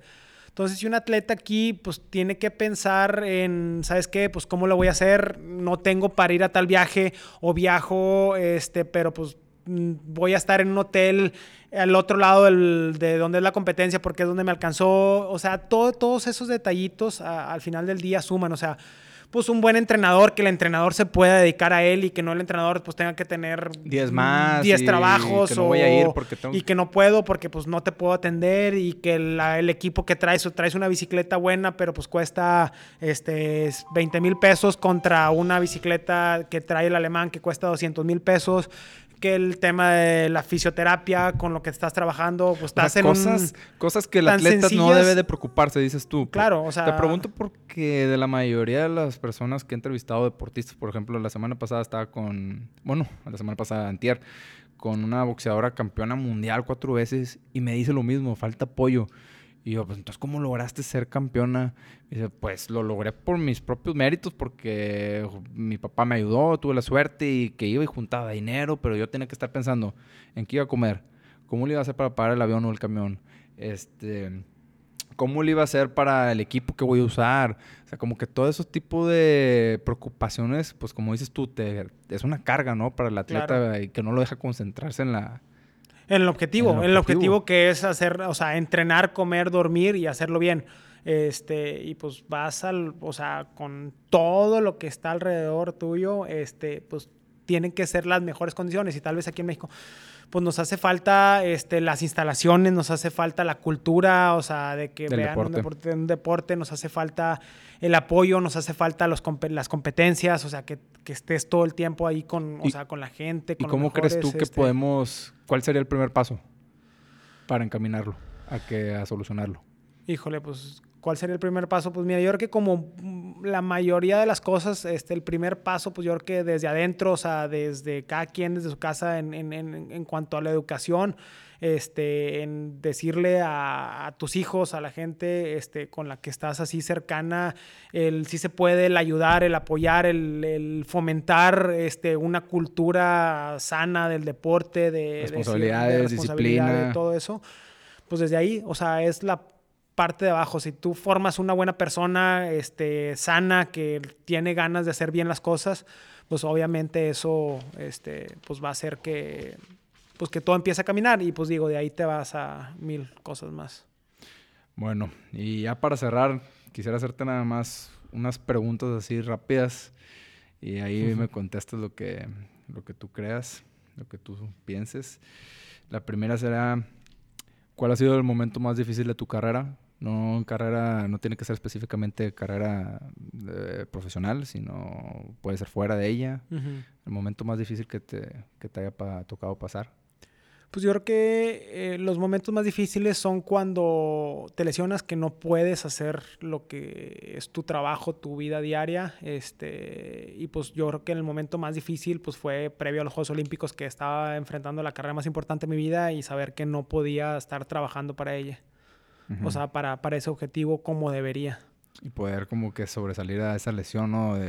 bueno, en este caso no tuviste que competir lesionado, pero a veces te lesionas y es... Y no sales. No sales, ¿verdad? Y lastima tu confianza y eh, todo. Es algo muy difícil, es algo que pues todos los años tenemos que lidiar ahí con, con esa parte. A veces puede ser frustrante, pero pues este es, es saber manejarlo y que no te... Ok. ¿Tienes algún mentor? ¿Consideras a alguien que fue tu mentor en algún punto de tu carrera? Pues yo creo que mucha gente. O sea, entrenador, te digo... Eh, ¿Alguien así que se te ocurre que, en específico? Pues yo creo que, mira, la primera persona que me llevó al triatlón, Rubén Ramírez y pues este Luis Hernández, ahí mi, mi coach, eh, ahí de, de, muchos años, pues fueron la gente que, este, que estuvo ahí en el, en el inicio.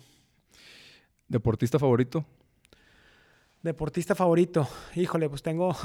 hay muchos. Yo creo que este, ahorita, no sé, este, mucho tiempo ahí era en el ciclismo Fabián Cancelara. Este, me gustaba su forma ahí diferente de correr. Digo, no era alguien que ganara grandes vueltas, este, pero me gustaba su forma de correr. Digo, ahorita está muy de moda Peter Sagan ahí por el tipo de carreras, este, cómo, cómo hace, pero pues yo creo que admiro mucho a los deportistas mexicanos que han, que, o sea, que, que han que han sobresalido, o sea, a lo más alto a nivel mundial, porque pues todo lo que implica este, estar ahí, todos aquellos este, medallistas, todos sacrificios, este, siempre, pues obviamente mi total admiración, todos los corredores, este, Germán Silva, Dionisio, todos los que estuvieron ahí en los maratones, este, Raúl Alcalá, todo lo que hizo como, como ciclista, este, pues obviamente son, son los deportistas ahí que, que admira uno.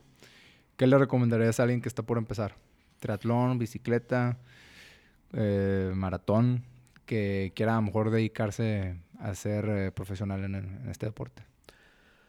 Este, pues que, le eche todas las ganas, que no va a ser fácil, pero pues que obviamente, pues que, busque lo que en realidad le apasiona, porque pues eh, si quiere el alto rendimiento va a requerir mucho trabajo y mucho sacrificio y que, siempre sea algo que, pues que le nazca. O sea, no, no que sea porque lo que lo hizo el papá, porque este, lo que lo están llevando, lo que tienen los amigos que lo están invitando, sino algo que en realidad les nazca. Bueno, y por último, lo mencionaste ahí como la mitad de la plática y lo voy a volver a sacar. Hablaste sobre trascender, que la trascendencia. Y esto me, me recuerda mucho a una, una, maestra, una psicóloga, de hecho, que, que lo, me preguntó, ¿cómo quieres trascender? Se llama Ana María Frech. Y te hago esa pregunta, ¿cómo, cómo quieres trascender? ¿Qué quieres dejar tú? ¿Qué es lo que tienes en mente?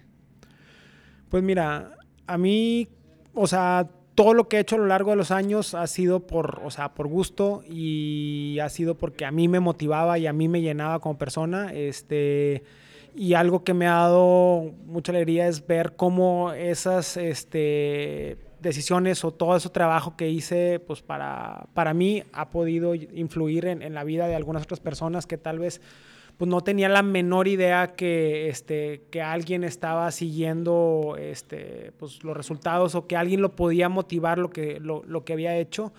Y pues esa es una manera indirecta este, ahí de, este, pues, de, trascender, pero me gustaría hacerlo pues tal vez un poquito más directo de, de, pues yo aportar algo específicamente, como decías, digo, oye, pues voy a empujar mucho a que tal vez un proyecto camine, que, que ese proyecto se haga un fideicomiso y que se apoye a atletas o hay ahorita en mil este, asociaciones o hay mucha gente que está trabajando en eso, pero pues tal vez no es lo, no es, no es pues, lo suficiente. Digo, sí se apoyan a muchos chavos, pero pues tal vez hay muchísimos más a los que se pudiera ahí ayudar. Entonces, pues hacer algo ahí concreto para, pues, para cambiarle la vida este, a alguna persona y que digas, oye, pues yo llegué, yo hice todo esto, o sea, gracias a, al apoyo que obtuve de Paco o, o lo que pude ver ahí de, de, ellos y no nada más, este, pues como, como un ejemplo, o sea, como un ejemplo de que pues sí se puede y eso pues tenemos muchos este, por, por todos lados. Uh -huh. Bueno, Paco, pues muchas gracias por animarte otra vez. Este, ojalá algún otro día lo volvamos a repetir y pues te deseo lo mejor por lo que viene en tu carrera en España, tus entrenamientos. Ya no te vas a estar casando ahí, ya puedes dormir no, en paz. No, gracias, gracias. No, hombre, encantado. Ya andábamos con, con, este, con mil cosas, pero pues qué bueno que siempre este, ahí tuviste la, sí. toda la disponibilidad y encantado de, este, de poder encontrar un lugar para, para, para hacerlo. Y, y, bueno, pues este fue un, un gusto. Órale, muchas gracias Paco y nos vemos. ¿eh? Hombre, gracias a ti. Saludos. Tengo que saber dónde guardas todo, enséñame. Tengo ganas.